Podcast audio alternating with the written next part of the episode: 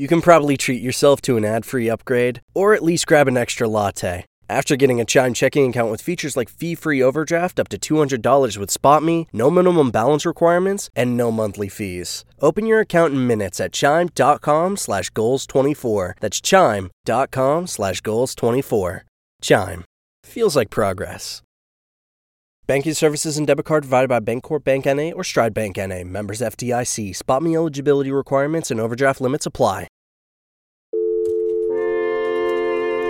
From the newsroom of The Washington Post. Hi, this is Ben Terris calling from The Washington Post. Hi, Jeff. Miss Winfrey, Oprah. Hi there, how are you? It's Lisa Bonos calling from The Post. This is Post Reports. I'm Martine Powers. It's Monday, December 21st. Today, what the new stimulus plan means for you stealing to survive, and a dispatch from the country's oldest Chinatown. On Sunday night, we learned that congressional leaders had finally brokered a deal on a roughly $900 billion stimulus package, which would be an enormous deal under any circumstances, but was especially exciting given how long it took them to reach an agreement. Yesterday, Senators Mitch McConnell and Chuck Schumer went to the Senate floor and said that an agreement had been reached, that they were going to be moving towards a vote as soon as possible, and that that was going to start the process of getting aid to millions of Americans that have really been waiting quite a long time for it. We've agreed to a package of nearly $900 billion. It is packed with targeted policies that help struggling Americans who've already waited entirely too long. My name is Rachel Siegel, and I'm an economics reporter at The Washington Post. In some ways, it feels like this conversation that we're having right now has been happening over and over and over again over the last few months. It seems like Congress is close to a deal, and then for some reason it gets disrupted, or they have to go back to the table, and then it doesn't actually happen. I mean, this has literally been the process for months. So, are we expecting that this is going to actually pass imminently? That is exactly right. I mean, I can even tell you that on our morning huddles with uh, my fellow econ reporters, there have been many weeks and months where it's looked like things were really moving in a direction only for negotiations to derail. But we really do seem to be at this final juncture. It's looking like at some point today, maybe later tonight, this being Monday, that we'll be able to get a vote through the House, eventually through the Senate. It's about 1040 right now, and we still have not seen text of the actual bill. We have a pretty firm sense of the main summary items based on different releases that have gone out from Democrats and Republicans. But as far as the more minute details, we're really hoping to get our hands on that in the next couple of hours. And what is actually in the bill in terms of what you've at least heard? So, in terms of what's in, we're looking at categories around stimulus checks, jobless benefits, aid for businesses, along with schools and childcare. There is money set aside for transportation and vaccine distribution. So, this agreement will provide huge sums for the logistics that will get these life saving shots to our citizens as fast as possible and then many other smaller categories that we're certainly hoping for more details on, but those are some of the big categories that certainly had the most attention. It's looking like the checks will be $600 per person. That includes adults and children. Our agreement will provide another round of direct impact payments to help households make ends meet and continue our economic recovery. I would like them been bigger, but they are uh, significant and they will be going out soon. So that would mean that a family of four could get up to $2,400 up to a certain income threshold. The size of the payment itself decreases for people who earn more than $75,000 in the 2019 tax year. And then the payment disappears altogether for people who earned more than $99,000. You might remember that this is a smaller check than what went out through the CARES Act earlier in the spring when people received $1,200. Hmm. But frankly, the existence of the checks themselves in this package had been negotiated for some time. And so the fact that they arrived at $600 itself was quite a compromise. We've also been talking a lot about the fact that this moratorium on evictions was supposed to expire at the end of this year. How does this bill potentially change that for people who are looking at maybe being evicted from their homes? So the bill includes $25 billion in emergency assistance to renters. We're still waiting for some details about how that money will be distributed. But as you mentioned, there was going to be a deadline for the end of this year where the moratorium on evictions was going to expire. That deadline has now been extended a month to January 31st. And there's the belief, especially among some Democrats, that by the time the Biden administration comes to office, that that deadline could then be extended even further. The agreement on this package could be summed up by the expression better late than never. What is missing from this bill? Two big points of contention between Republicans and Democrats were disagreements over aid to state and local governments and then liability protections. So, to explain each of those a little bit more, hmm. Democrats for months had been looking ahead, especially to the fall and winter when it was expected that the virus itself was going to really escalate and that caseloads were going to escalate, in saying that there was going to be this big hit to state and local governments and that governments were going to be facing budget shortfalls and hard choices around budget cuts, public sector layoffs, cuts to spending programs. And so that was a big push. Democrats had initially wanted a trillion dollars in aid to state and local governments. That was pretty soundly rejected by Republicans, who on their end were forwarding what have become known as liability protections, which essentially would help ensure that companies could not be sued by workers over virus outbreaks. Democrats were against that, saying that it imperiled the rights of workers. And ultimately, neither of those two categories made it in the final bill. What role has the White House been taking during these negotiations? At times, the White House has really gone in different directions around these stimulus negotiations. At one point, there was a $1.8 trillion offer on the table, but Senate Republicans really were not serious about passing that bill. At other times, it seemed that negotiations were abruptly cut off. Sometimes these are things that we're learning from President Trump's Twitter account. At another time, Trump was apparently pushing for $2,000 stimulus checks, which is much larger than what went into this bill.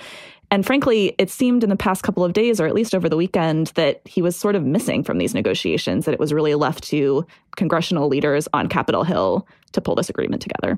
Nancy Pelosi, we are ready to sign and pass stimulus, but she's got to. So, when you look at the totality of what is in this bill and what is not in this bill, how much of an actual effect could it have on the state of the American economy and the lives of people who have been struggling for many months now? It's a complicated answer. And to be honest, on the one end, it's enormous that this bill finally came together. The chair of the Federal Reserve and many people in Congress have been saying for months that more help was going to be needed in order to make the recovery as stable as possible. At the same time, there are a lot of signs that the recovery has stalled, that there was a lot of momentum earlier in the spring and summer as the economy began to open back up. But now we're facing this enormous wintertime surge in the pandemic the economy was facing many cliffs at the end of the year for when some of the benefits from the CARES Act were set to expire. And if you're someone for whom groceries have become more expensive, maybe your job in the tourism or hospitality sector hasn't yet come back, months to wait is a really long time. And there are economists who are actually saying that we might even need more aid beyond this package. For example, the unemployment benefits that now kick in through this new package for up to $300 a week, those will run at least through the middle of March. And there are a lot of people for whom their job won't have come back by then. The pandemic won't be under control by then. And we might be at this place again. And then what about PPP, the, the kinds of loans that we saw earlier in the pandemic that were helping a lot of businesses, restaurants? Is there going to be more funding for that program? For workers at the hardest hit small businesses, there will be a targeted second draw of the Paycheck Protection Program so, this bill would include more than $284 billion for first and second forgivable PPP loans. Uh, it also extends eligibility for nonprofit organizations and news outlets and makes some tweaks to the previous version of the program.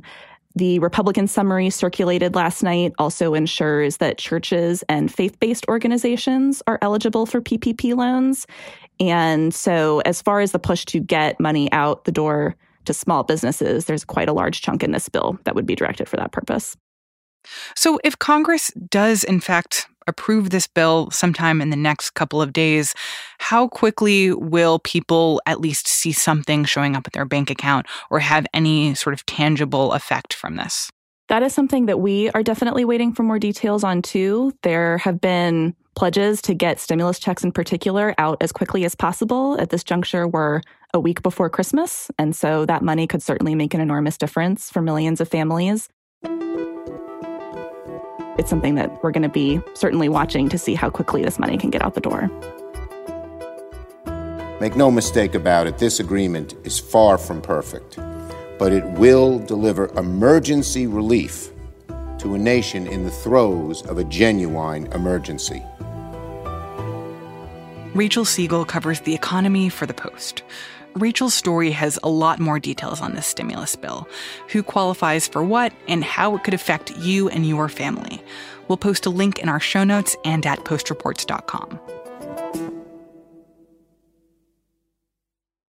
I'm going to start recording on Zoom. All right, and I'm recording here too. All right.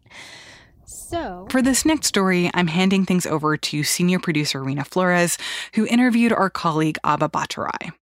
Okay. First, tell me who are you and what do you do? I'm Abha Bhattarai, and I'm the national retail reporter here at the Washington Post.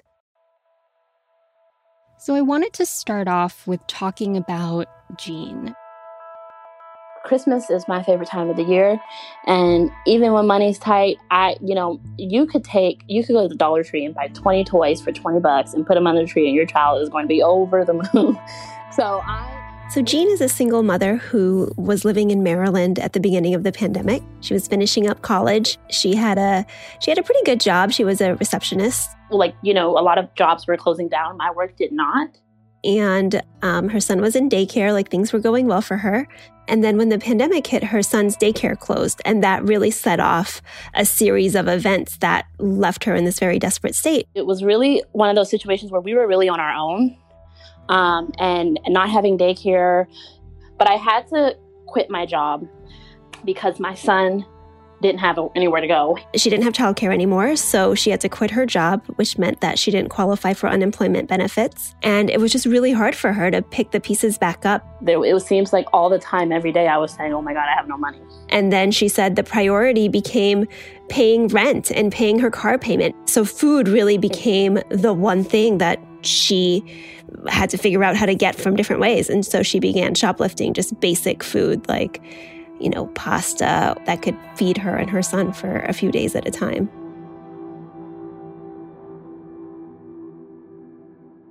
I would even like as I'm walking down the aisle, I would already feel like all eyes were on me. But I would look up at cameras. And when I would actually put the food in the bottom of the stroller, I would go to like where I felt like it was a blind spot.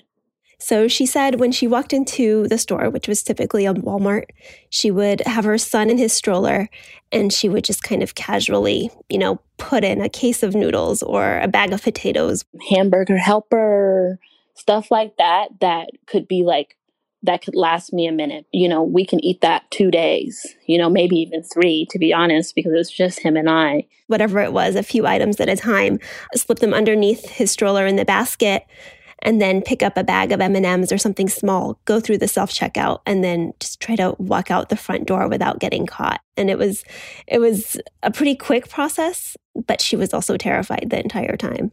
And I hate it that I had to do it. I found myself like before even going in kind of just wandering around seeing if I could find like a $5 bill or something on the ground it was a really difficult thing for her to do. And she would usually drive to different stores because she was so worried about getting caught and what would happen to her son if, if she got caught. We decided to use Jean's middle name in the story because she was worried about getting in trouble. But at the same time, she said her child is growing. He was always hungry, and it broke her heart to not be able to give him food. It sucks because, you know, you have this baby sitting in their, you know, cart, their stroller, and they have no idea that their parent is stealing and so it it it is really it's a really bad feeling. It feels like I can't even really explain it. It just sucks. It just sucks being in that place because I don't want to steal, you know. It's not something that I want to do. It was a last resort. And like I've mentioned, you know, um, diapers, I had to have them. So, in your reporting, you found out that Jean you know, wasn't alone in in this. This wasn't a sort of isolated incident in the pandemic. Yeah, you know, this is a really desperate time for so many people. And for the millions of Americans who lost their job very early on in the pandemic, this is, we're going into month 10 without income, without much federal aid, without any hope that they're going to be back at work soon. And so it's become an increasingly desperate period Food banks report that, you know, demand has doubled or tripled over the pandemic. One in six families with children report not having had enough to eat in the last seven days as of mid November. And over the course of the year, an estimated 54 million Americans are likely to struggle with hunger, which is a 45% increase from last year. So it's a huge increase that food pantries and charities are really struggling to keep up with. And at the same time, it's so much harder for them to raise money or get donations that they need. You know, there were food banks and like pantries, but they got to a point where they were not like everything was gone. I would join Facebook groups um, and post about pantries, and people would always, you know, respond and they'll be like, oh, they sold out within minutes. The line was all the way out the parking lot. And before they even got to the back of the line, they were, it was not sold out, but they, everything was gone. People are just desperate to eat. And so it's a very dire situation. Who are the people you've talked to who have documented this happening? So we had to come at this story from a number of ways because the sort of straightforward data isn't there yet. And it's very spotty because a lot of the store owners that we talk to are not reporting this to the police. They're just quietly sort of, you know, handling this on their own. They're asking people to not come back if they catch them shoplifting, but they're not calling the cops. There are a lot of holes here in the data, but we talked to more than a dozen retailers, small business owners, retail workers, and then also security companies who are seeing an uptick in need for their services services.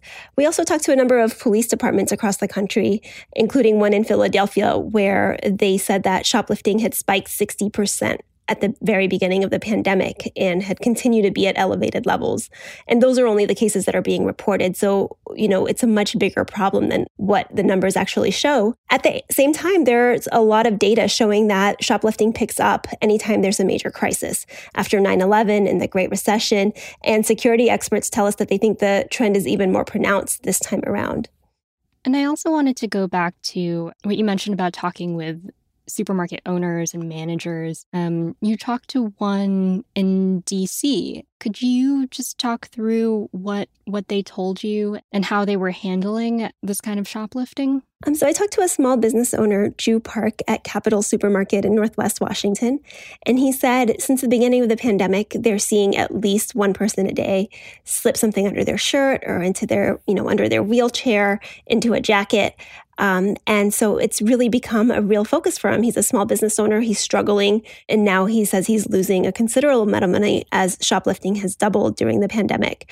So he's, he himself is in the back watching the security cameras a lot more.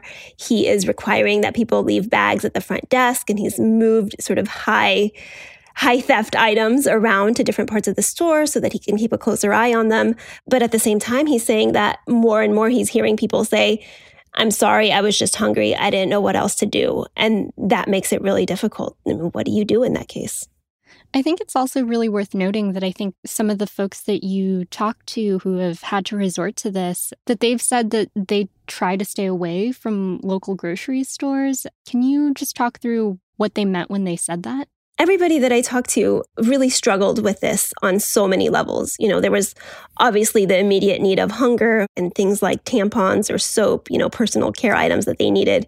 But at the same time, they felt a certain level of guilt and they they sort of spent a lot of time figuring out where they stood. And almost actually all of them that I talked to said that they only go to major billion dollar businesses because they feel a little bit better about taking from those corporations than they do a small business. So, what are the factors on top of the pandemic that are kind of contributing to, you know, people not being able to to pay for food and feeling like they needed to resort to this? This has really been one crisis on top of another for some of the country's most vulnerable populations. The people who lost their job early on and continue to lose their jobs are typically low wage workers who work in retail or the service industry who don't have a large safety net. Many of them, you know, didn't have sick leave or paid time off that they could cash in on. So they were out of a job and they were immediately struggling. Um, at the same time, federal aid has run out. They're not receiving unemployment benefits anymore, perhaps. You know, their $1,200 stimulus check is long gone, probably spent on rent and other necessities. And they're just continuing to struggle. You know, as, as the head of the Salvation Army recently described it to me, it's just a tsunami of need. It's absolutely relentless. And how is Jean doing? Have you heard from her since since publishing the story? Jean is actually in many ways a success story. She found a job over the summer that pays $16 an hour. She has health insurance now. She's actually donating to the local food pantry. Um, and so things are things are picking up for her. She has childcare again for her son. I'm just grateful for the, you know, for the fact that it, that even though I may be a little bit uncomfortable at times, it's happening and I have food in my fridge and I'm not in a place where I have to steal food. Like I said, it might be tight, but it's happening and that's all I need. You know, that's all I need is for it to happen so that I don't have to be in that position again. But she she is still terrified that, you know, she's one job loss away again from just total poverty. And so that's something that really scares her. Abha Bhattarai is the national retail reporter for The Post. Rena Flores is the senior producer of Post Reports.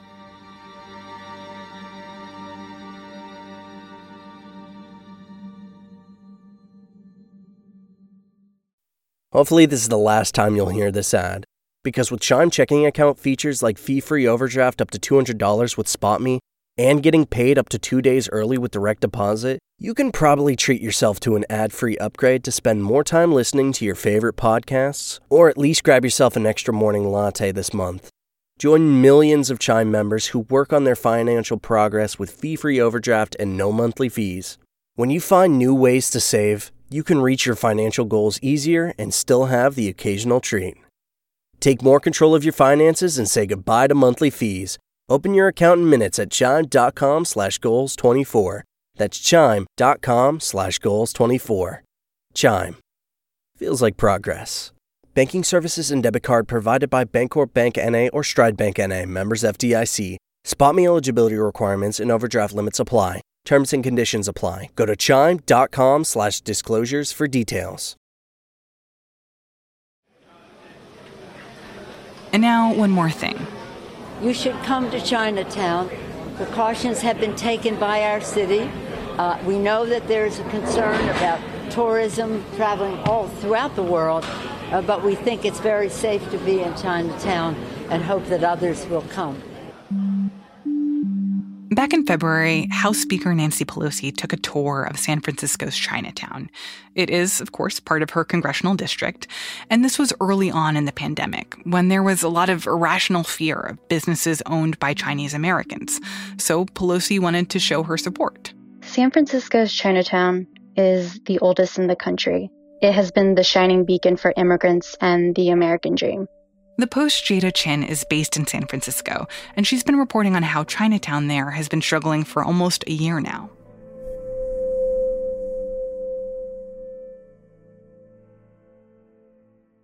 Can you state your full name, please? Uh, my name is Kevin Chan. So I spoke to Kevin Chan, who is the co-owner of the Golden Gate Fortune Cookie Factory. Most of the people come to San Francisco, they come to Chinatown to see us. Yeah, right. So you guys are the main attraction. Main so, attraction. So a lot of tourists come here. Um, With the pandemic, tourism is falling. According to San Francisco Travel Association, tourism to the city has been slashed in half, and tourist spending has plunged by nearly 70% this year. We did everything to help to, to create more tourism, but the tourism is not coming. Sure. Did you guys close? Yeah, we did close for a couple months. Kevin Chan and his mother, who is also a fellow owner, Nancy Tom Chan, are celebrating their 58th anniversary. With the pandemic, this is hard on them because it's a huge economic challenge and they're not making as many fortune cookies. It's sad. It's very sad, but we've gotta face it. This is the, the pandemic everybody facing, mm-hmm. and I'm sure other people are worse than us. Yeah. So we're lucky. We're Yeah. still here. Okay, I will just record it on my phone. Okay.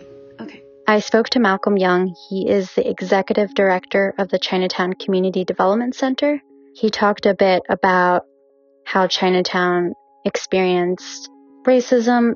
Even before shelter in place, even you know before the first case of COVID arrived in the United States, you know um, it was being characterized by a certain president as being the Chinese flu, the Kung flu, that kind of thing.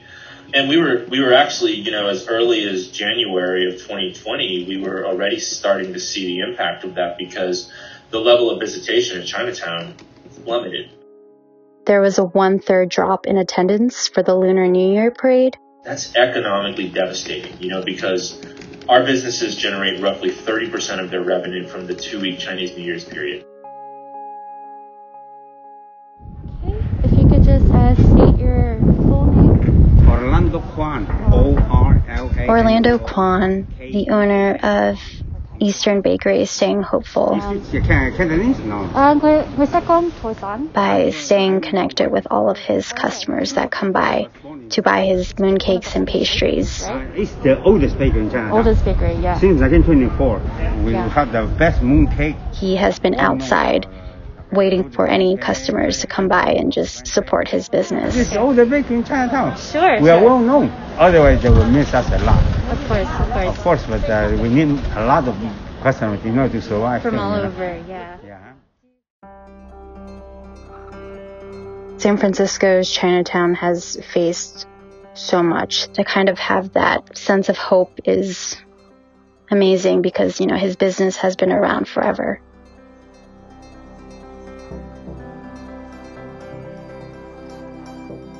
Jada Chin is a social media coordinator for The Post.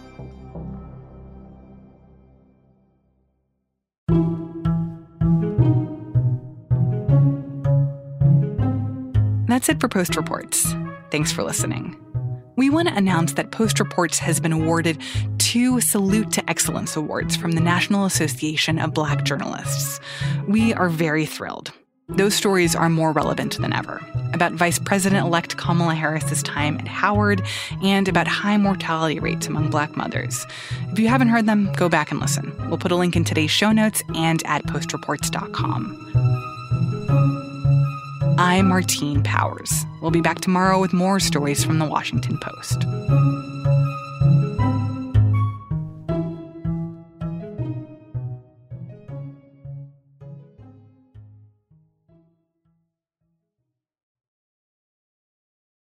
Ah, spring. Nothing like the world progressing towards summer to inspire your own progress. That's what life's all about in your career, relationships, and your finances. Let's talk about that last one. With the Chime Secured Credit Builder Visa Credit Card, it's easy to start building credit with everyday purchases and regular on time payments with no annual fees or interest. So your weekly grocery run can feel even more productive, and that morning coffee can taste like a little victory. And if your credit scores grow, so could your opportunities to get lower rates on loans, like for a new ride or finally having a home to call your own. Sounds like progress, right? With Chime Secured Credit Card, you can start improving your credit scores right away. Get started today at chime.com slash build. That's chime.com slash build. Chime. Feels like progress. The Chime Credit Builder Visa Credit Card is issued by Bancorp Bank NA or Stride Bank NA, members FDIC. Out of network ATM withdrawal and OTC advance fees may apply. Terms and conditions apply. Go to chime.com slash disclosures for details.